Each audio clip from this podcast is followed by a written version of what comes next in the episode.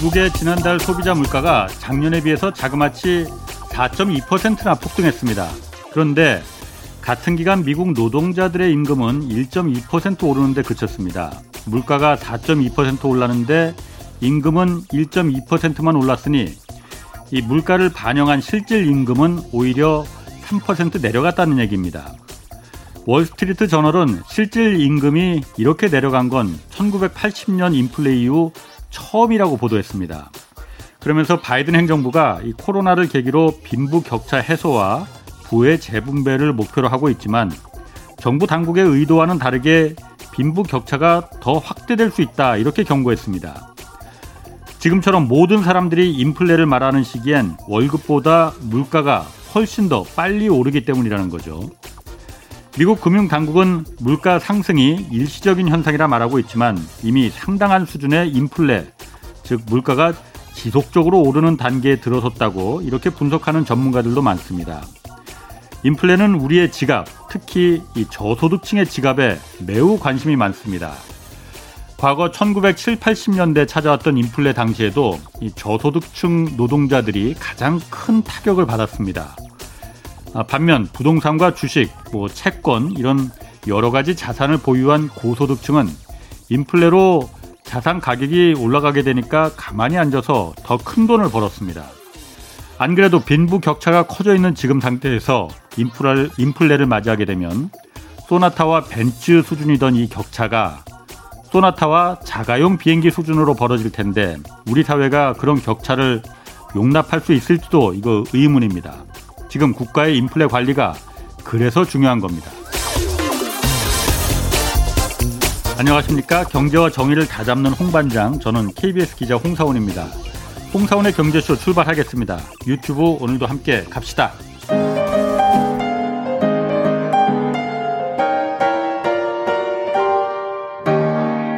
경제 방송 많으면 많을수록 아무거나 들으시면 큰일 납니다.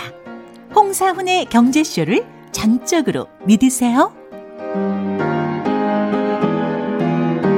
네, 오늘은 그 포스트 차이나 아세안 시장 한번 좀 살펴보겠습니다. 뭐 싼 인건비의 그 생산 기지로만 인식돼 왔던 아세안이 이제는 높은 경제 성장률 그리고 잠재력 큰 시장으로 조명받고 있다고 하는데 아, 동남아 시장 전문가십니다. 고영경 말레이시아 선웨이 대학 교수 나오셨습니다. 안녕하세요. 예, 안녕하세요. 예, 처음 뵙겠습니다. 예, 처음 뵙겠습니다. 말레이시아에서는 얼마나 계셨나요? 어, 제가 2012년에 갔으니까요. 예. 2012년에 가서 제가 2021년 1월 예, 그러시구나. 들어왔습니다. 지금 거기는 어떻습니까? 동남아 같은 게 코로나 상황은 좀 뭐 확진자나 방역 또 이거 백신 접종 이런 거는 뭐 어떤 상태예요? 어, 이제 유럽이나 뭐 예. 미국에 한참 확진자가 많이 나올 때에 비하면 상대적으로 예. 아시아 아세안 국가들도 예. 이제 코로나 방역을 잘 한 셈입니다. 그런데 예. 꾸준히 잘했다라고 보다는 그러니까 한참 확진자가 나오면 또 락다운을 해서 좀 음. 잠잠해졌다가 음. 다시 늘어났다가 예. 또 락다운하고 예, 이런 상황을 계속 반복하고 있었습니다. 아. 그런데 이제 최근에 또 다시 확진자가 조금씩 늘고 있고요.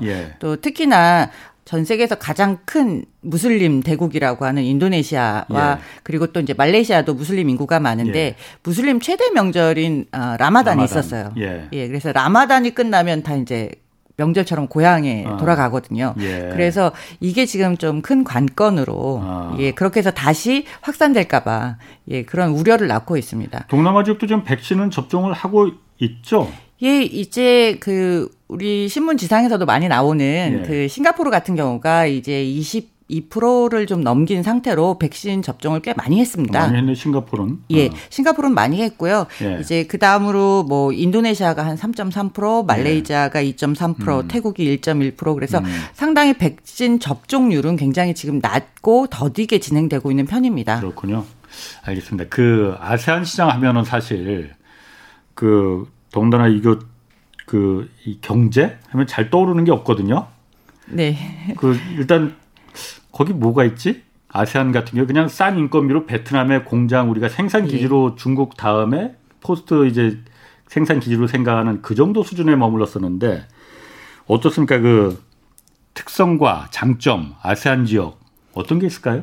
이제 한국인들이 가장 많이 가는 여행지가 동남아입니다. 그렇죠. 어, 예, 그래서 사람들이 동남아를 인식할 아. 때는 어. 내가 여행을 갔던 경험, 예. 뭐 놀러 갔던 경험, 예. 뭐 이런 거가 이제 좀 오버랩이 되다 보니까 예. 그래서 제가 아세안 시장이라는 말을 많이 써요. 예. 그러니까 동남아라고 하면 우리 머릿속에 이미 기저에 자리 잡힌 그렇지. 어떤 선입견이 딱 정해져 있거든요. 있습니다. 예. 아. 그래서 그냥 뭐 좀 싸고 약간 네. 지저분할 수도 있지만 자연 경관은 좋고 예. 예. 뭐 그런 이미지를 상상하고 있고요. 많고. 예. 아. 근데 사실 그런 어 좋은 관광지가 굉장히 많이 있는 것도 사실이고요. 예. 또 관광업에 의존하고 있는 나라도 많이 있습니다. 예. 그런데 이제 우리가 조금 하나의 경제 블록으로서 좀 바라볼 음. 필요가 있다. 음. 아세안은 어 모두 10개의 국가로 구성이 되어 있습니다. 예. 그래서 위로 이제 제일 소득 수준이 높고 음. 한국 사람들이 이제 좀 어, 좋아하고 뭔가 그래도 우리보다 좀 선진국이지 않을까 생각하는 어, 싱가포르. 싱가포르. 그다음에 네. 그 다음 순으로 이제 소득 수준이 높은 나라가 브루나이. 브루나이. 예. 브루나이는 훨씬 높지 않아요? 어, 그런데 이제 그 워낙 사이즈가 작다 그렇죠. 보니까 아. 예. 그래서 브루나이가 있고 뭐 말레이시아, 네. 인도네시아, 태국, 필리핀, 베트남, 캄보디아, 라오스, 미얀마 이렇게 해서 총 10개의 국가로 이루어져 있습니다. 예.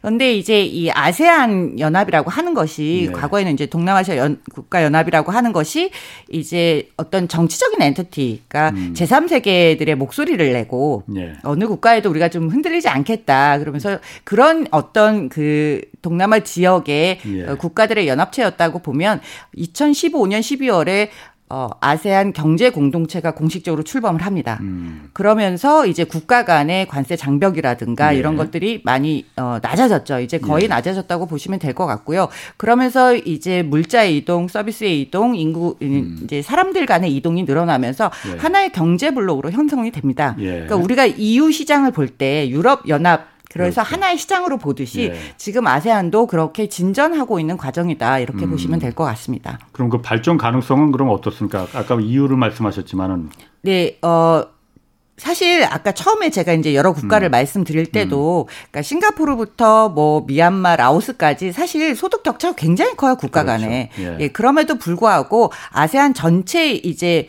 우리가 시장이라고 한다면 적어도 예. 사람 숫자는 좀 많은 게 예. 아무래도 좋지 않겠습니까? 그렇죠. 예, 예. 그러니까 한국 기업들이 예전에 중국에 많이 진출할 때 사실 중국의 소득 수준도 있었지만 발전 가능성 그리고 많은 거대한 인구에 굉장히 음. 매료가 되었던 그렇죠. 것이거든요. 그래서 지금 아세안 전체 10개국의 어, 인구를 다 합치면 어 6억 7천만 명 정도 됩니다. 어, 그렇게 많아요? 예. 그래서 어. 중국, 인도 다음으로 많습니다.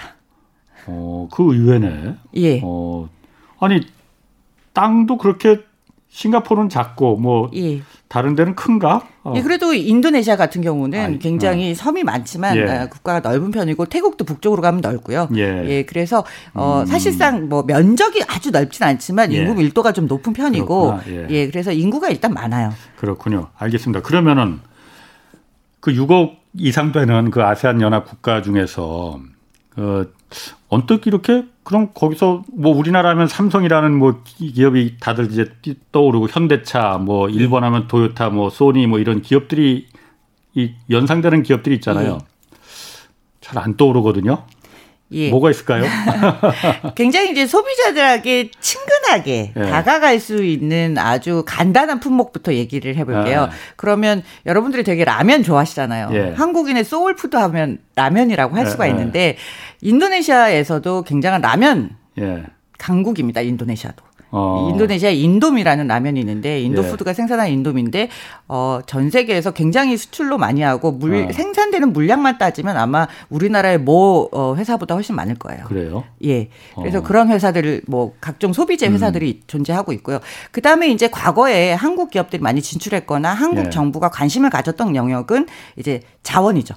자원 그렇죠. 지금도 그렇고. 예. 어, 예. 그래서 지금도 뭐 전 세계 주식 시장이 지금 출렁이고 있지만 예. 또 반대로 그런 어 원자재를 생산하는 기업들이 예. 포진해 있는 인도네시아에서 그런 예. 기업들은 또 상당히 견고하게 예. 예. 주가를 좀 떠받치고 있는 상황입니다. 음, 그렇군요. 예. 그리고 제가 참 그 얘기도 들었어요. 그러니까 우보라고 있잖아요, 미국에. 우보가 전 세계에 있는데 동남아에는 그러니까 그 그랩이라는 우보에 비슷한 예. 제가 뭐 타보진 않았습니다. 예. 근데 그게 있다고 그게 그렇게 뭐 유명한다고 하는데 그건 뭐예요? 예, 아마 이제 출장을 네. 가셨거나 네. 어, 여행을 가셨던 분들은 음. 이제 한 번씩은 다 타보셨을 거예요. 그리고 특히 베트남 같은 경우에는 카카오로 이제 그랩 택시를 부를 수가 있습니다. 그러니까 우리 전, 카카오로? 예, 예, 그렇게 연결이 되어 있는데요. 어. 이제 모든 국가에서 그렇게 쓸 수 있는 건 아니고요. 예. 어, 사실 그 그랩은 정말로 우버와 비슷한 모델이죠. 예. 이렇게 차를 어, 스마트폰으로 앱을 설치해서 차량을 예약해서 호출해서 예. 부르면 이제 타고 다닐 수 있는 거예요. 근데 그게 택시일 수도 있고 그냥 일반 차량일 수도 아, 있고 예. 그리고 뭐 밴일 수도 있고 음. 예, 여러 가지를 이제 골라서 예. 좀 예, 원하는 대로 호출해서 탈 수 있는 앱입니다. 예. 그런데 사실 그랩이 처음 시작할 때는 예. 그런 우버처럼 일반 차량을 호출해서 탈 수 있는 그런 ride hailing company는 아니었어요. 아, 처음에는? 예. 어. 어 2012년에 이제 말레이시아에서 마이택시라는 애플리케이션으로 시작을 했습니다. 마이택시. 예, 그러니까 어. 이름만 들어도 아시겠지만 어, 이게 택시를 부르는 어. 거예요. 그러니까 카 택시하고 똑같은 모델이었어요. 콜택시, 어, 예. 카카오 택시처럼. 그러니까 예. 왜냐하면 이제 말레이시아도 뭐 다른 여타의 대도시처럼 예. 차가 엄청 막히고 그렇죠. 또 이런 열대 지방의 국가들은 예. 비가 한 번 오면 뭐 예. 엄청나게 예. 내리죠. 하루에 스코를 내리는 경우에는 그리고 택시들이 상당수가 이제 좀 노후된 택시도 있고 아. 새 차량도 있고 그러면서 서비스도 들쭉날쭉이고 요금도 멋대로 받고 어. 뭐 차를 택 저는 이제 처음에 어. 갔을 때 이제 전화로 어. 택시를 불러서 네. 콜택시를 탔는데 차가 그때그때 안 오는 거예요. 아. 그러니까 이런 모든 불편함이 사실상 동남아 각지의 대도시마다 네. 있었던 거죠. 아. 그래서 처음에는 택시를 불러서 탈 수 있게 음. 하자 하다가 이제 예. 우버와 같은 예, 그랩카라고 그래서 네. 우버와 같은 모델로 바뀐 거예요. 우버 다음에 그럼 그랩도 그 모델을 차용한 예. 건가 그러면요? 예, 그렇죠. 아. 택시라는 어플리케이션 이미 기존에 택시 사업자들이 있었기 때문에 아, 택시에서 예. 시작했다가 음. 이제 그 차량 자체 부를 수 있는 예. 차량 자체의 폭을 넓히게 된 셈이죠. 아 그래요. 그러면은 사실 한국에서는 그 우버가 지금 허용이 안 되잖아요. 예. 그럼 그 동남아에서는 그 그랩이 론칭됐을 때 기존의 예. 어떤 택시 산업하고 갈등 없었습니까 거기는? 갈등이 있었죠. 갈등이 어. 없었던 적은 없었습니다. 어. 그런데 이제 아주 불법으로 규정하지는 않았어요. 네. 정부에서 보기에도 어, 이 대도시가 가지고 있는 교통 문제가 너무 심각했던 거예요. 네. 그러니까 이걸 불법으로 해결하기보다는 어떻게 방향을 찾아내자. 그래서 어. 계속 gray are-, area로 뒀습니다. 합법도 아니고 불법도 아닌 어. 것으로. 그렇게 남겨두고 결국은 절충안을 찾아서 애플리케이션으로 택시도 골라 부를 수 있고, 예. 우리로 치면 모범 택시 같은 것도 부를 수 있고, 예. 밴 택시, 음. 예, 그런 것도 부를 수 있고, 그런 많은 것들을 이렇게 음. 놓아주면서 예. 택시 택시 운전하시는 분들도 훨씬 어. 더 손님을 태우기가 수월해진 거예요. 아.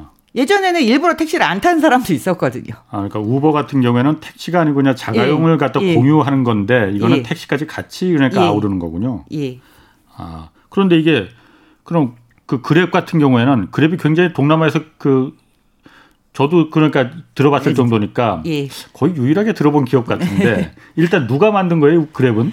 예, 그랩은 이제 창업자가 아. 예, 아까 말씀드린 대로 이제 말레이시아에서 처음 창업을 했는데 예. 지금은 싱가폴 기업으로 알려져 있어요. 왜냐하면 그들이 이제 빨리 어, 본사를 싱가폴로 옮겨갔거든요. 아. 예, 그게 왜 그러냐면 이제 싱가폴에 있어야만 예. 아무래도 그 당시에는 이제 글로벌 투자자들이 예. 투자를 예. 받기가 좋았던 거예요. 음, 그래 음. 뭐그 외에도 여러 가지 이유가 있지만 예. 그래서 말레이시아의 안소니탄, 후일링탄 이 두 사람이 설립을 했습니다. 예. 근데 이 두 사람은 이제 하버드 비즈니스 스쿨 동기예요. 어. 예, 그래서 이 후일링탄이 이제 여성분인데 예. 이 여성분이 이제 맥킨지 뭐 이런 데서 근무할 예, 때 밤에 택시를 타는 게 너무 무서웠다는 거예요. 아. 아. 어, 그래서 항상 전화하는 척을 하고 탔다. 예. 그리고 차도 막히고 불안하고 이런 여러 가지 문제점이 있으니 우리가 이거를 해결하는 음. 어떤 솔루션이 될 만한 스타트업을 하나 만들자. 예. 예 그렇게 해서 처음 나오게 된 것이고요. 예. 이 안소니 탄이라는 사람은 사실상 그, 어, 뭐 자동차 회사의 자제분인데 예. 그 할아버지가 이제 말레이시아에 정착할 때 택시 운전을 처음에 하셨었다고 그래요. 음. 예, 그래서 그런 쪽에 좀 더 인발부가 많이 이렇게 좀 네. 각별한 예, 예, 마음이 쓰이면서 이 창업을 했다라고 합니다. 그럼 지금 그게 그랩이 어느 정도나 그럼 그 뭐 커진 건가요? 그러니까? 어 이제 말레이시아에 시작해서 네. 어 인근 뭐 태국으로 진출하고 뭐 싱가폴, 음. 베트남, 뭐 인도네시아를 진출해서 지금 아까 말씀드린 대로 이제 아세안에 10개국이 있는데 그중에 음. 8개국 그리고 도시로 치면 400개가 훨씬 넘는 도시에서 서비스를 하고 있습니다. 아, 그러니까 동남아시아 아세안 지역에서 8개국에서만 예. 다른 뭐 유럽이나 미국이나 이런 데 있는 건 아니고 예. 어. 그런데 이 8개 국가만 하더라도 예. 계속해서 성장할 가능성이 있는 것이죠. 아. 지금 어 8개 국가에서 어 전체로 보면 예. 어 라이드 헤일링 우리가 차량 공유라고 예, 부르는 예, 예. 그 서비스에서는 1등 사업자인데 예. 어 아직도 이 서비스를 이용하지 않는 도시나 예. 예, 않고 있는 사람들도 많이 있기 때문에 이 수요 자체는 앞으로 계속 커질 거라고 보고 있습니다. 음, 지금 그럼 그 고 교수님도 그랩 거기 계시면서 많이 이용하세요? 예, 저는 차를 이제 운전을 하다가 어. 차를 어. 팔고 어 그랩만 계속 탔었습니다. 그게 훨씬 편안하거든요. 아, 차가 있는 것보다 더 편해요? 예. 왜냐하면 어. 이제 어디 뭐큰 어. 마트를 가더라도 네. 우리가 운전해서 가면 기다려서 주차를 하고 그렇지. 다시 예. 나와서 타야 예. 되고 뭐 지하 주차장이라면 좀 다행인데 예. 더운 나라에서 야외 아. 주차장에 주차를 하면 아. 그 더위에 다시 차를 몰고 네. 하는 그 불편함보다 훨씬 편안한 거예요. 그래서 음. 생각보다 많은 사람들이 이제 시내를 나갈 때 아예 그랩을 이용하는 거죠. 그래요?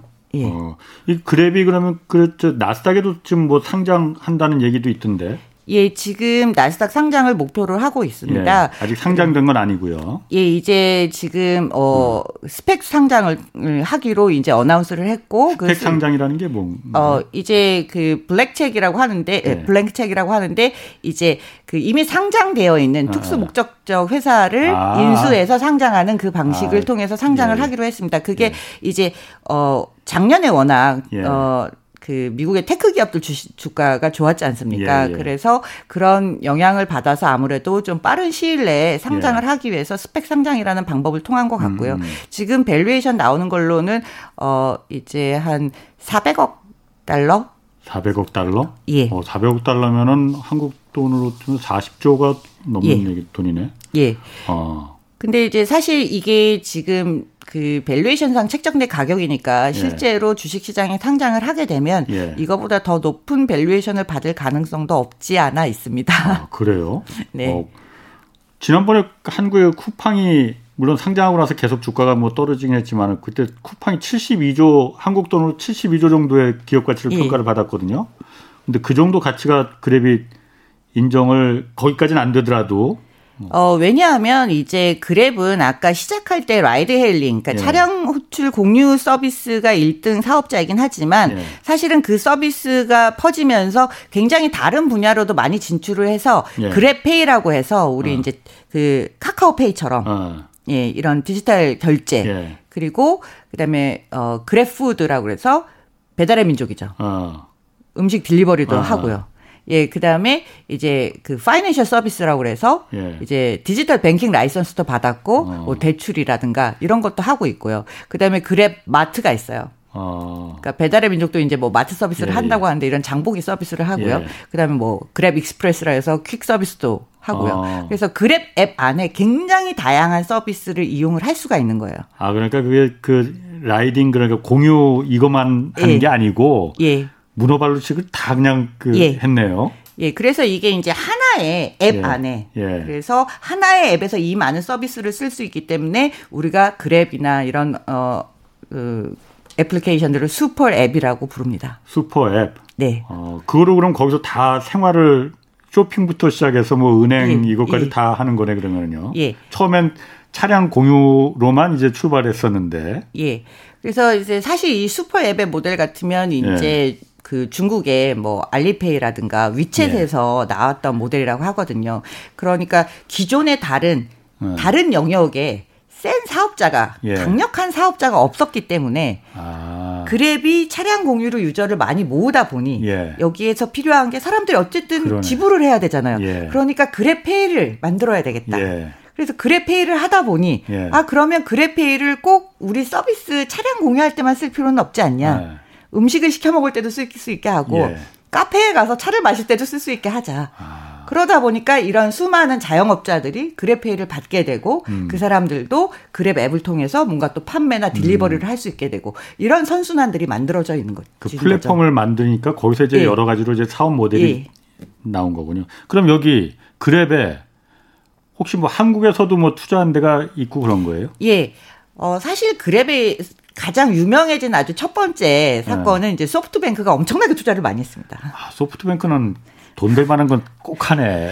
예. 전 세계 이 차량 공유 서비스에는 전부 다 투자를 했어요. 소프트뱅크가. 그래서 아마 시기적으로 보면 우버보다 더 먼저 투자를 했었을 거예요. 그랩에. 그랩에. 예. 아. 그랩에 1차로 투자하고 2차로 투자하고 예. 3차로 투자하고 굉장히 많은 금액을 투자를 했는데 이제 어, 그게 뭐 2013년, 14년 이 정도 때였고 예. 어, 일찍이 이제 유니콘이 됩니다. 그런데 한국 기업들은 굉장히 늦게 투자를 했어요. 투자를 하긴 했는데 그러니까 1조 원 이상의 그 예. 가치가 예. 된 기업, 예. 스타트업 기업을 말하는 거죠. 예. 예. 그렇게 이미 다 큰 다음에 아. 하도 그랩이 좋은 기업 뭐 할수 있는 어. 게 많다 이렇게 어. 되니까 굉장히 늦게 한 2018년 정도부터 좀 큰 투자가 들어갔습니다. 그래서 우리나라에서 뭐 SK 그다음에 음. 현대차하고는 어떤 뭐 전략적 파트너십이라고 해서 약간 투자가 들어간 게 있고 어. 뭐 미래에셋 네이버나 예. 뭐 다른 그리고 최근에는 뭐뭐 뭐 신세계의 어떤 벤처 음. 어 투자 쪽에서 투자를 그렇군요. 한 것도 있고 그러면은 그 그랩은 저도 뭐 들어봤는데 네. 그랩 말고 또 이런 그 뭐 스타트업 뭐 이런 유망 기업들 동남아 아세안 국가에서 네. 또 있습니까? 다른? 예, 그랩과 아주 유사한 모델로 음. super app이라고 부르는 또 하나의 이제 그랩과의 음. 경쟁자라고 할 수 있는 게 이제 고잭이라는 고, 고 고잭 고잭 예. 어. 그럼 말레이시아입니까? 인도네시아 회사인데. 인도네시아. 예. 예. 이 인도네시아의 고잭이라는 회사가 있습니다. 예. 이제 역시 똑같은 super app이고 예, 예 유니콘이죠. 예. 그래서 인도네시아에 있는 어 스타트업 중에서는 가장 기업 가치가 높은 예. 스타트업인데요. 어 고잭은 아주 똑같은 모델인데 좀 출발이 달라요. 예. 왜냐하면 사업 모델이 뭔데요? 똑같이 차량을 부르는데 아, 차량을 먼저 부른 게 아니고 여기는 원래 오토바이 중개를 했어요. 동남아에 오토바이 많지. 예. 예. 그러니까 말레이시아는 사실 차량을 훨씬 많이 타거든요. 예. 그러니까 오토바이 택시 같은 게 없어요. 예. 그런데 인도네시아는 워낙 차가 막히기도 하고 예. 약간의 또 소득 차이가 있고 예. 하다 보니까 오토바이를 원래 불러서 타고 다니는 예, 그런 분, 음, 행태가 있었어요. 그러니까 네. 오토바이 뒤에 타는 거 말하는 거죠? 예, 그래서 예. 이제 예전에 제가 자카르타를 아주 예전에 예. 뭐 논문 쓰러 다니고 할 때는 예. 가면 동, 그 마을 입구에 그 오토바이를 대놓고 기다리는 음, 아저씨들이 음. 계셨거든요. 예. 그래서 이제 뭐 시내 어디까지 가는데 얼마입니까? 예. 이렇게 해서 타고 다니는 거예요. 예. 그거를 이제 사람 대 사람이 이렇게 매번 하려니까 아, 아. 얼마나 손실이 많겠어요. 예. 누군가는 계속 기다려야 되고 누구는 찾으면 없고. 예. 근데 이거를 중계를 전화로 해준 거기 시작한 거예요. 아.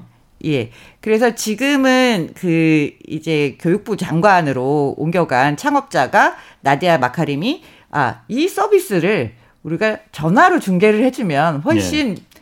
이용자나 공급자가 편하지 않겠느냐. 예. 그래서 이 전화로 시작을 했고 근데 전화로 시작했는데 이제 한계가 있었던 거죠. 예. 우리 예전에 어. 이제 대리기사 불러주듯이 예, 해줬고 예. 그 다음에 진행된 게 이제 앱이 애플리케이션이 나온 게 어. 2015년이에요. 아 그래서 그 그랩처럼 이제 스마트폰으로 해서 예. 대신 차가 아니고 이건 오토바이다. 예, 그래서 오토바이도 하고 차도 하고 아. 그리고 똑같이 결제 수단인 고페이라는 걸 만들고 보고 배웠네.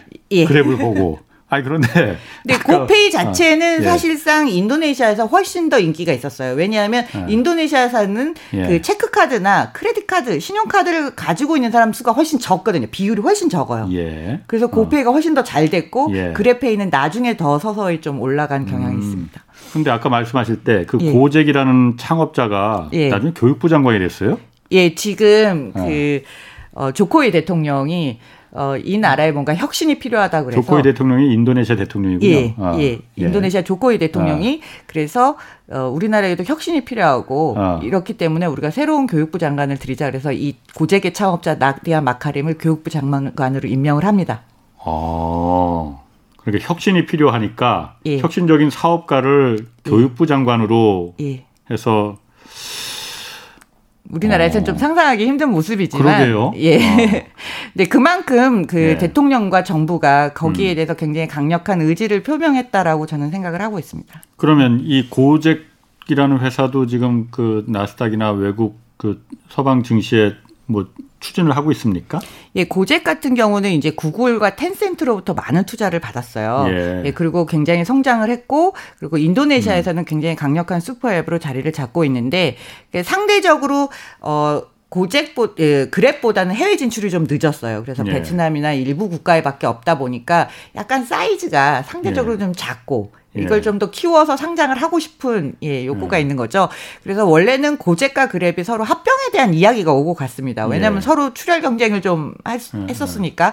그런데 이제 그게 결렬이 되고 고잭은 토코페디아라는 또 다른 인도네시아의 유니콘과 이번에 합병을 한다라는 얘기가 계속 나왔고 공식적으로 어제 음. 합병이 성사됐 어, 발표를 했습니다. 그 토코페디아라는 회사는 뭐 하는 회사인데? 토코페디아는 원래 인도네시아의 1등 이커머스예요. 음, 인도네시아의 쿠팡인 거죠. 아, 예. 그렇구나. 예. 그러면은 지금 그 사실 한국에서도 그런 플랫폼 기업들이 많이 있지 예. 않습니까? 그러니까 예. 그런데 말씀하신 대로 그랩이나 고잭 같은 경우에는 처음에 차량 부터 시작해서 지금은 핀테크, 쇼핑 또 아까 뭐 별거 별거 다 예. 문어발식으로 그냥 예. 재벌식으로 예. 이제 다 한다는 거잖아요. 예.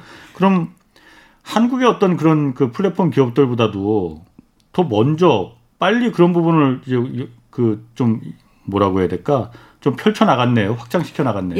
예, 그럴 수밖에 없었던 게 사실상 한국에서보다는 그런 다양한 서비스들이 기존에 하고 있던 플레이어들이 예. 없었다는 점도 있고 예. 그다음에 그걸 막는 규제가 없었죠.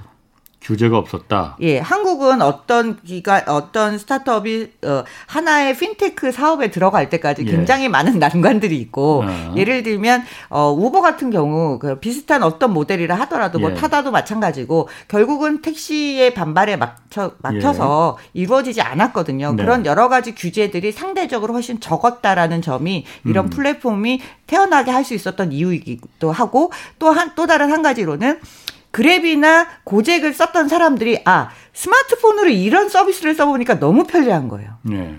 그러니까 그 전까지는 스마트폰으로 어떤 내 생활의 편리함, 디지털이라는 게 내 생활에 들어와서 그게 뭐가 그렇게 편하겠냐. 예. 이커머스는 알고 있었지만 예. 그 이상의 실질적인 편안함을 잘 못 느꼈는데 예. 이건 매일 타고 다니는 거지 않습니까? 예.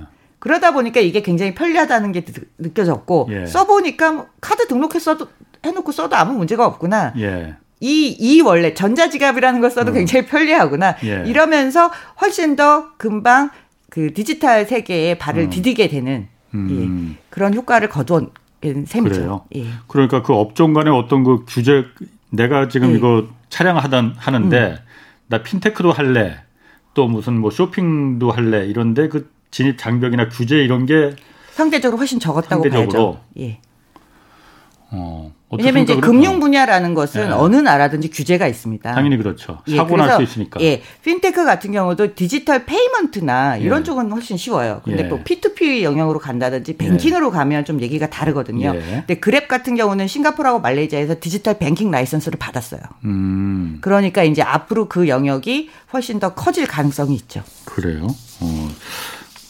오히려 동남아나 아시안 아세안 국가가 그러니까 그런 부분에서 예. 어, 우리가 조금 더 보고 좀 참고 그러니까 뭐 보 고 배운다거나 참고할 부분이 좀 있겠네요. 그 어떤 산업인 확장력적인 예, 그런 걸좀 어.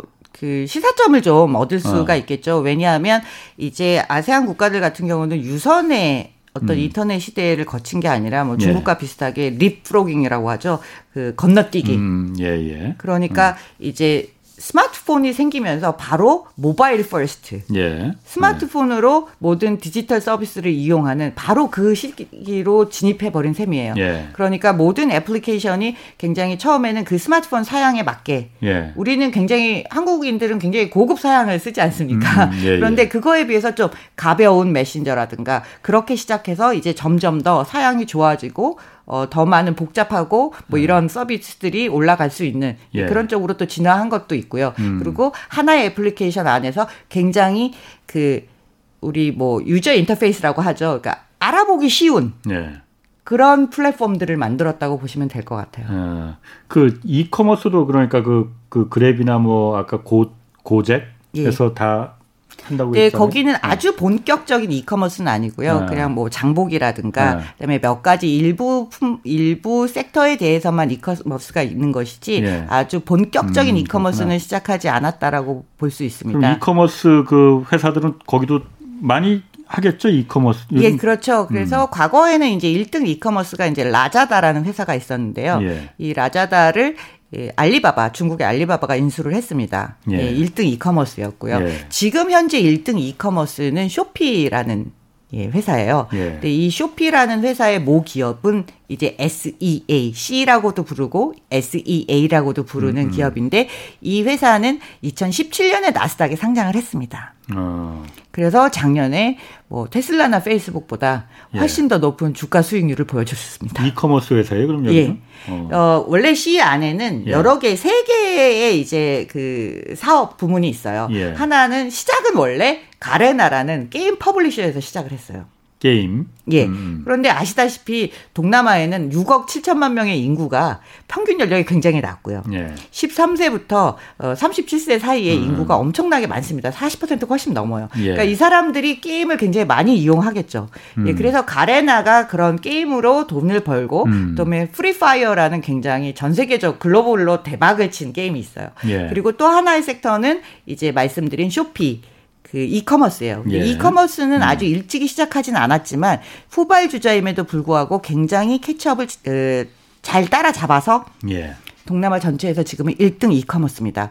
이제 그런 영 효과들을 반영해서 그리고 또 여기도 당연히 이제 디지털 payment를 갖고 있어요. 음. C SeaMoney라고 해서. 예. 그래서 이런 세 가지 sector를 가지고 있고 이 Sea가 나스닥이 2017년에 상장했을 때만 해도 이렇게 주목을 받지 못했어요. 아. 그런데 작년에 모든 e-commerce와 모든 tech 기업들이 이제 막 쭉쭉쭉쭉 주가가 어. 올라갈 때, 야, 그러면 동남아에서는 누가 있니? 어. 해보니까 Sea가 있는 거예요. 예. 여기도 아직 흑자를 내고 있지는 않거든요. 음. e-commerce가 아직 흑자를 내고 있지는 않아요. 예. 그런데 얘네가 1등이야? 예. 어, 그러면 얘네는 앞으로 성장을 더 하겠구나. 예. 그러다 보니까 주가가 굉장히 많이 뛰어서 지금, 어, 사실은 쿠팡보다, 어, 시장 가치로 보면 훨씬 높습니다. 그렇, 그렇군요. 그 지금 동남아 시장 같은 경우에 그뭐 황금기다 뭐 이런 얘기도 있고 그 앞으로 더 많은 세계 자본이 여기 유입될 거다 이런 얘기가 나오는 그 이유가 있습니까? 배경이 있어요?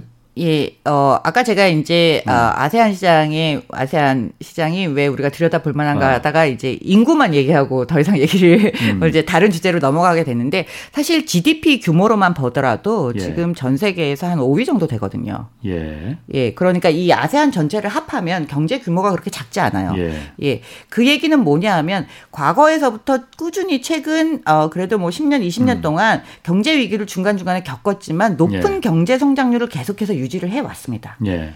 상대적으로 정치적으로도 굉장히 안정되어 있는 편이고요. 음. 이제 뭐 미얀마 같은 특수한 사례를 빼면 전체적으로 예. 어 크게 아주 뭐 전쟁이 일어나거나 그런 상황이 아닌 예, 예 굉장히 안정적인 정치 체제 하에서 어 높은 경제 성장률을 이루어왔고 그러다 보니까 이제 소득 수준도 어느 정도 높아졌고 예. 소비 시장도 크기 시작했고 예. 그리고 무엇보다도 이제 아까 처음에 말씀하신 것처럼 그 저임금 노동자를 위주로 해서 예. 그런 제조업체들이 많이 들어오긴 했어요. 예. 그러다 보니까 이제 외국인 직접 투자가 굉장히 많이 늘었죠. 예.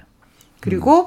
이제 뭐 여러 개의 이제 FTA 뭐 한국도 음. 뭐 아세안 플러스 3에 들어가 있고 우리가 소위 얘기하는 뭐 알셉이나 어, 어 CPTPP 뭐그 네, 이제 TP. 예, 예, 그걸까지도 이제 다 가입이 되어 있기 때문에 예. 이게 하나의 이제 저 거대한 글로벌 value chain 안에 이제 어느 정도 들어가 있다라고 보, 볼수 있고요. 예. 특히 베트남 같은 경우는 최근 몇 년 동안은 굉장히 높은 경제 성장률을 보여줬죠. 그러니까 예. 5%가 훨씬 넘는 음, 음. 뭐6% 7%대의 경제 성장률을 보여줬고 지난해 같은 경우에도 방역에 굉장히 성공하고 음. 미국 시장이 좋아지면서 어 플러스 성장률을 기록을 했어요. 음. 그래서 이제 작년은 대부분은 이제 마이너스 성장률을 기록할 수밖에 없었지만 예. 올해는 어느 정도 반등할 것이라고 예상이 음. 되고요. 그리고 전 세계에서 우리가 아세안 시장을 볼 때 한국과 아세안을 비교하는 건 적절한 비유가 아닙니다. 아, 그래 왜요? 어. 한국은 이미 3만 불대가 넘어가는. 아, 아, 아. 그리고 뭐 어, 정말 high-end technology 예. 제품들이 나오는 네. 예, 그런 국가고요. 여기는 이제 싱가포르를 제외하면 거의 개발도상 국가이거든요. 그렇죠. 예. 그러다 보니까 신흥국은 신흥국끼리 비교를 하는 게 맞는 네. 거예요. 그러니까 다른 신흥국, 뭐 남미라든가 터키라든가 음. 남아공에 비했을 때 상대적으로 어떤 우위에 있느냐. 음. 그리고 지리적으로 어디가 중국과 동북아, 미국의 접근성이 좋은가. 예. 이런 것들을 좀 생각 고려해 볼 필요가 있는 것이죠. 예. 그리고 특히나 미중 무역 갈등이 격화되면서 가장 수혜를 본 지역은 역시 아세안이라고 볼 수 있습니다. 그 중국의 생산 기지를 가지고 있던 기업들 중에서 예. 일부분들은 뭐 미국으로 다시 돌아간 기업도 있겠죠. 예. 그런데 어, 상당 음, 음. 부분은 음. 이제 뭐 베트남, 말레이시아, 인도네시아, 태국 이런 예. 쪽으로 옮겨 나왔거든요. 예. 그리고 그렇기 때문에 음. 어 저는 뭐 일시적으로 뭔가 음. 성장이 조금 더뎌지고 우리가 음. 기대하는 것보다 성장률이 적게 나올 수도 있고 더 높게 나올 수도 있지만 네. 중장기적으로 본다면 계속 성장하지 않겠는가라고 네. 좀 낙관적으로 보는 편입니다. 아까 그 미얀마 얘기하셨잖아요. 미얀마 지금 네. 상황이 뭐뭐 뭐 여전한데 미얀마가 네. 아세안 국가에서 경제 규모로 따지면은 어느 정도 됩니까? 어, 가장 최약체 국가 중에 하나라고 볼 수 있죠. 아, 그렇죠. 예, 어, 라오스와 미얀마가 가장 아. 예, 최약체라고 볼 수 있고요. 근데 이제 미얀마 같은 경우는 그래도 음, 광물 자원이 많죠. 어, 석유가스도 거기 많이 예, 예. 있고. 그리고 뭐전 어. 세계에서 뭐 루비도 많이 나는 나라고 뭐 어. 어 보석류도 많이 나고 아, 미얀마가 예. 어. 예. 그런데 이제 과거에 굉장히 예. 오랫동안 이 봉쇄를 당했던 지역이죠. 경제 예. 제재를 받았던 음. 지역이고 그러다 보니까 이제 그 군부의 힘이 예. 이래저래 뭐 막강한 상태에서 예. 이제 누구도 사실 이렇게 그 급작스럽게 쿠데타가 어 발발할 거라고 예상을 하지는 못했어요. 음. 예. 그러니까 최근 들어서 예상을 했던 분들도 있겠죠. 왜냐하면 그 이제 선거 결과에 의해서 예. 이제 이렇게 될 수도 있겠다라는 이야기가 나온 것이지만 이렇게 전 세계 비난을 받으면서도 음. 어, 끝까지 밀어붙이는 이 군부는 뭐 나름대로의 자신감 뭐 근거 없는 자신감일 수도 있고 음. 어, 우리는 이런 경제 제재 속에서 살아봤다. 어, 그렇게 생각할 수도 있을 것 같습니다. 그 미얀마에 지금 어쨌든 그, 그 석유 가스 군부의 가장 큰 수입원이 이제 석유하고 예. 가스일 테고 뭐 한국 기업들도 거기 포스코가 거기 예. 개발 회사로 들어가 있으니까 뭐 일각에서는 포스코가 뭐 그 부분에 대해서 뭐 입장을 뭐 처해 그좀 취해야 되는 거 아니냐 그런 얘기도 있지만 포스코 입장에서는 또 그게 뭐 군부하고 처음 예전 미얀마 수치 때부터 아웅산 예. 수치 때부터 이제 예. 계속 했었던 거고 입장이 좀 난처하기는 할 것 같은데. 그 사실 이제 그 정치적으로 어떤 독재 체제인 예. 국가들은 전 세계에 굉장히 많습니다. 예. 그럼 우리는 그런 나라하고 일절 뭐 아무것도 할 수 없느냐. 예. 또 기업 입장에서는 그렇지는 않은 것이거든요. 예. 어, 사실 아까 말씀드린 대로 이제 선거 결과에 따라서 이 군부가 뭔가 음. 강압적으로 나올 수 있다라는 예상까지는 했지만 이 예. 정도의 그 극한의 상황으로 가리라고는 음. 뭐 많은 사람들이 예상한 것은 아니었어요. 음. 그러니까 이런 급진적인 변화가 사실 급격한 변화를 개별 기업이 거기까지 예상했으리라고 보기는 되게 어렵습니다. 그리고 자원 개발 같은 경우는 뭐 오늘 이야기에서 내일 시작되는 사업이 아니에요. 그렇죠. 네. 굉장히 오랫동안 준비를 해야 네. 되고 또 검증하는 과정도 그렇고 계약하는 과정 그래서 실제로 어 사업이 이루어지기까지는 굉장히 오랜 시간이 걸리기 네, 때문에 네. 어 제가 볼 때 기업 입장에서도 좀 억울하고 답답한 면은 충분히 음. 있을 수 있다라고 음. 헤아려집니다. 그리고 그 프로젝트에 들어가 있는 이제 다른 유수의 글로벌 기업들도 아직 발을 빼거나 그러지는 아, 않았어요. 그렇겠죠. 예. 음. 이런 플랜트 이 자원 개발 사업 같은 경우에는 뭐 하루 내 마음대로 공장의 문을 닫고 열고 이런 그런 사이즈가 그렇지. 아니거든요. 그렇죠. 예. 거기 투자한 게 있고 그야말로 그 싫다고 나가면은 빈손으로 그야말로 나와야 되는데 예. 그를 기업 그렇게 돼서 음. 예또 한국 기업이 그런 식으로 굉장히 큰 그들로 네. 입장에서 큰 타격을 준다라면 음. 포스코는 괜찮을지 모르지만 나가 있는 다른 중소기업들은 음. 더큰 어려움에 처할 가능성도 있습니다. 그 다른 한국 중소기업들도 미얀마에 많이 들어가 예. 있습니까? 주로 어떤 쪽에? 예, 아무래도 뭐 봉제나 뭐 이런 아. 쪽에 많이 나가 있는 것으로 아. 알려져 있습니다. 그렇구나. 그렇다고 해서 그러면 음. 우리가 그 기업들이 계속 그런 활동을 하도록 그 예. 기업들도 마음을 편치 않거든요. 그렇게 그렇겠죠. 내버려 둬야 되는 것이냐. 예. 어, 그렇다는 이야기는 전혀 아닙니다. 예. 그런데 기업 하나하나가 개별적으로 군부에 대항해서 어떤 의견을 내고 이러기는 어. 굉장히 어려운 것이거든요. 그러니까 국제사회라든가 음. 뭐 한국뿐만이 아니라 여러 나라들이 같이 이야기해서 거기에 진출해 있는 기업들이 음. 뭐 실질적으로 불법적으로 예. 군부에게 어떤 자금을 지원하고 있는지 예. 어, 아니면 어떤 결탁이 불법적인 예. 결탁들이 있는지에 대해서 충분히 조사를 받게 하고 예. 그리고 거기에 따라서 가이드를 주고 거기 따라서 할수 음. 있는 지침을 좀 내려주는 것이 중요합니다. 음. 그렇게 되면 기업 입장에서도 음. 어, 조사를 받고 예. 나는 그런 일을 하지 않았다라고 예. 훨씬 더 투명하게 할 수 있는 것이거든요. 예. 그래서 글로벌 기업들도 마찬가지로 예. 그런 조사나 조치가 내려진다면 우리는 얼마든지 받아들이겠다라고 이미 이야기를 했어요. 아 그래요? 예, 그래서 어. 국제사회가 그런 길을 터주는 것이 훨씬 더 중요하다. 저는 그렇게 봅니다. 그렇네요. 알겠습니다. 그 미얀마는 이제 그렇고 아까 말씀하신 그 아세안 국가 중에서 역시 가장 큰 시장을 꼽자면은 가장 큰 시장이면은 싱가폴이 되려나요? 어디가 가장 큰 시장이 될까요? 이제 뭐 GDP 규모로만 보면 아. 무래도 2억 6천만 명의 인구를 가진 인도네시아죠. 인도네시아. 예. 아, 인도네시아 인구가 2억 명이 넘습니까? 네, 2억 5천 명도 훨씬 어. 넘습니다. 아. 그리고 섬은 한 17,000개가 넘고요. 네. 어, 정확하게는 다 셀 수 없다고 하는데. 아, 예. 섬 숫자가 몇 개인지를.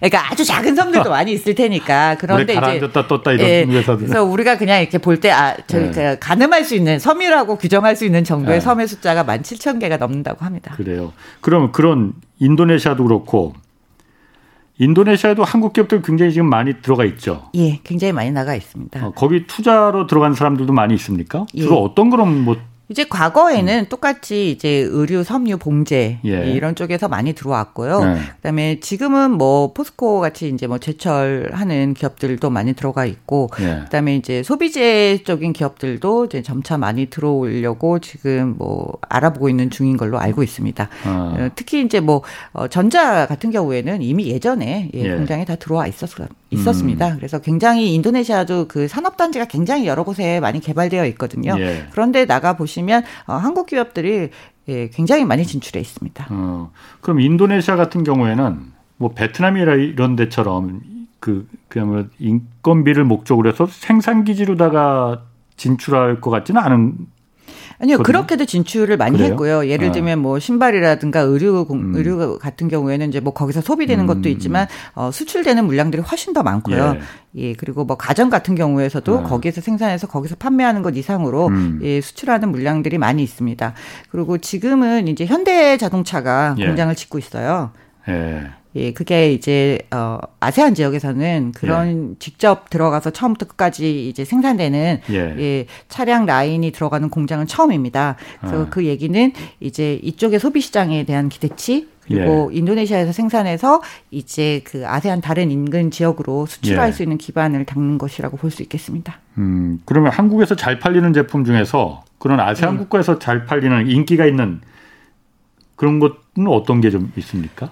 이제 그 최근에 뭐 21세기 네. 한국의 발명품 중에도 되게 어. 독특한 게 하나 들어 있습니다. 뭐 1등이 카카오톡. 어. 예. 그다음에 그 순위 안에 들은 것 중에 불닭볶음면이 들어 있어요. 예. 그러니까 꼭 그 라면뿐만 아니라 그런 예. 라면 식품류들이 굉장히 히트를 쳤어요. 음. 예, 뭐 당연히 이제 우리가 알고 있는 한류, 예, 예 그리고 뭐 화장품도 많이 팔렸는데, 예, 예 그 이런 특 굉장히 매운맛 라면이 어, 동남아에서 예. 한 국가가 아니라 여러 나라에서 공통적으로 히트 상품으로 올랐습니다. 아, 그런 한국에서 인기 있었던 게 그 그런 매운 라면 좀 독특한 예. 그런 부분들이 좀 많이 예. 거기서 팔렸군요. 그러면 뭐, 그리고 그 다음에는 뭐 이제 여러분들이 잘 아시는 뭐 가전제품, 스마트폰 이런 것들은 예. 제가 굳이 언급할 필요 없이 이제 예. 글로벌 시장에서 다 통용되는 예. 상품들이기 때문에 예. 예. 그러면은 한국의 그, 그 동남아에서 그러면 그런 거 이미 잘 팔린 거 말고 또 좀 유망하다고 해야 될까? 한국에서 예. 어쨌든 그 동남아 쪽에 아세안 국가 쪽에 비즈니스를 하고 싶은 분들 계실 거 아니에요. 예. 어떤 쪽이 좀 유명 유망하다고 좀 볼 수 있습니까? 예, 지금은 아. 이제 조금 더 어 뭐 이 식품은 다양하게 이제 많이 진출이 됐어요. 심지어 소주 소주도 뭐 팔리고 뭐 예. 많이 팔리고 있습니다. 이제 예. 그런 식품에서 조금 더 이제 단가가 올라가는 제품들을 이제 사실 화장품 같은 경우도 많이 팔리고 있기는 한데 네. 우리가 말 이렇게 생각하는 것처럼 그렇게 많이 팔리지는 않았어요. 음. 왜냐하면 이제 유럽계나 미국계 브랜드들이 예. 가지고 있는 신장 점유율이 워낙 높다 보니 예. 프리미엄이나 럭셔리 마켓에서는 그 정도 위치에 가지를 못했기 때문에 예, 예 저는 뭐 그 시장도 어. 음. 더 발전 가능성이 있다고 보고 또 한 가지는 어 패션 부문이에요. 패션. 예. 예. 과거에는 음. 그 한국 패션들이 들어와서 음. 성공을 한 사례가 그렇게 많지가 않습니다. 예. 그런데 이제 음. 우리가 흔히 아는 그 일본계 모 브랜드 같은 경우, 예. 그다음에 뭐 유럽계 모 브랜드, 뭐 음. 소위 말하는 뭐 약간 중가 정도의 음. 브랜드, 예, 예. 예, 그런 브랜드들이 굉장히 그 판매고를 잘 올리고 있거든요. 예. 그런데 그들의 디자인이라는 게 요즘 세대에 그렇게 맞는 디자인은 아닌 것 같아요. 예. 음. 그래서 제가 볼 때는 한국의 이 패션들이 이제는 좀 나가볼 때가 됐다. 예. 예. 과거처럼 무덤으로 어. 생각하지 말고 어. 그리고 이 한류라 한류로 인해서 부각되는 한국 그 뭐 배우라든가 한국의 이미지라든가 이런 예. 것들이 이제는 뷰티와 패션 부분에 전보다 좀더 어, 확실하게 접근할 수 있는 이제 그런 판이 만들어지지 않았는가 음. 생각을 하고 있습니다. 아무래도 동남아 하면은 그 K 컨텐츠, 뭐 한류 네. 아까 말씀하셨듯이 그런 부분이 왜냐하면 저희 그 방송국에도 KBS 방송국에도 동남아시아에서 요즘은 뭐 그 이 코로나 때문에 좀 그게 좀 막혀 있지만은 예전에 보면은 엄청나게 많이들 오셨거든요. 동남아의 예. 그이 젊은 팬들이 예, 예. 아무래도 그런 그 콘텐츠 사업, 뭐 한류 사업 이런 부분 같은 경우에도 어 많이 들어가 있습니까? 중국 같은 경우는 왜냐하면 예전에 그, 그 이른바 그 K 이, 이 방송 문화 이런 콘텐츠 전수 뭐 이런 것들도 많이 진출하고 그랬었거든요. 그 이제 넷플릭스 소위 말하는 이제 OTT 예. 예. 그 스트리밍 비디오나 뭐 이런 subscription 모델을 하는 예. 예 이런 뭐 미디어 플랫폼에서 그 베트남 경우 같은 경우도 한때는 뭐 1위부터 10위 중에 거의 어 전체가 다 한국 드라마 음. 한국 컨텐츠가 깔려 있었던 적이 있고요. 네. 뭐 인도네시아나 말레이시아 역시 또 그런 상위 이뭐 1위부터 10위까지를 뽑아 보면 예. 그 중에 항상 어 뭐 서너 개 이상은 항상 예. 한국 컨텐츠가 들어 있습니다. 예. 예. 그래서 굉장히 막강한 인기를 얻고 있고요. 예. 뭐 BTS도 당연히 인기가 있겠지만 뭐 블랙핑크라든지 트와이스라든지 음. 여러분들이 다 아시는 그런 아이돌 스타들의 팬덤도 굉장합니다. 음, 그 거긴 뭐 옛날부터 다 그 아이돌 한국 아이돌 예. K-팝 뭐 이런 것 예. 원래 인기가 있었던 거 아니에요? 예.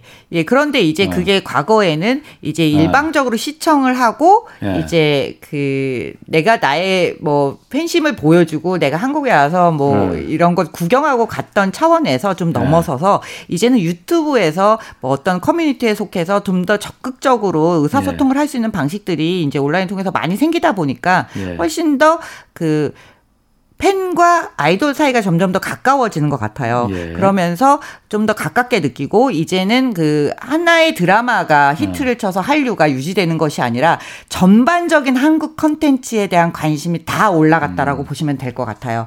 그래서 어. 그 아까 말씀드렸던 매운 라면 같은 어, 어. 것도 그게 사실은 제품이 원래 한국에서 히트를 치고 넘어가서 유행이 된 게 아닙니다. 그러니까 아, 원래? 거기서 어. 매운맛 challenge를 시작을 한 거예요. 그래서 어. 소셜 미디어에서 그 challenge가 이제 열풍을 일으키면서 너도 나도 그 라면을 먹자. 한국의 매운맛 라면을 먹자 이렇게 된 것이죠. 아 그러니까 그 한국의 그 특정 그 브랜드의 예. 매운 예. 라면이 예. 한국에서 이게 인기가 있으니까 동남아에 이렇게 그 수출해서 거기서 히트를 친 게 아니고 거기서 뭔가 이벤트를 그렇게 한 거예요 그러면은? 예, 그러니까 그 회사가 적극적으로 이벤트를 했다라기보다는 아. 예, 물론 당연히 회사도 뭐 수출을 아. 하고 알리기는 했죠. 그런데 이제 많은 수많은 유튜버들이나 소셜 예. 미디어에서 이 젊은 친구들이 그 먹는 내기를 하기 시작한 거예요. 너무 맵다. 자발적으로? 그런데 맛있다. 어. 예. 그러면서 그게 돌면서 음. 이제 굉장히 viral을 일으키면서 히트 상품이 됐 던 것이죠. 음. 그래서 이제는 그런 그 우리가 말하는 그 먹방이라고 예. 하는 말 자체가 이제는 전 세계에서 통하는 말이거든요. 어. 그냥 어. 동남아 친구들도 먹방이라고 해요. 단어를 알아요. 예.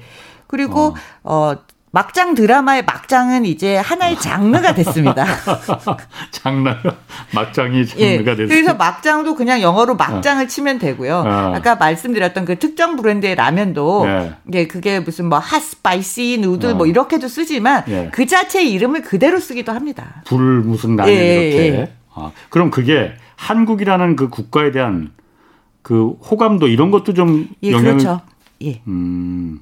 그러니까 이런 컨텐츠에 대한 호감도 그다음에 예. 한국의 뭐, 뭐 아이돌이라든가 음. 배우에 대한 호감도 이런 것들이 이제는 좀더 어, 고가의 제품 음. 또 다른 영역의 제품으로 이것이 영향이 계속 미쳐지면서 상승 음. 효과를 음. 일으킬 때가 어 어쩌면 좀 더 지났다라고 저는 봅니다. 이미 그렇구나. 그런 게 이제 좀 시작이 됐었어야 되는데 예 지금이라도 좀 예 그렇게 갔으면 하는 바람입니다. 알겠습니다. 아 오늘 그 동남아 아세안 신흥국에 대해서 그 얘기 잘 들었습니다. 지금까지 고영경 말레이시아 서너웨이 대학교 교수 함께했습니다. 고맙습니다. 예, 감사합니다. 지금까지 경제와 정의를 다잡는 홍반장 홍사원의 경제쇼였습니다.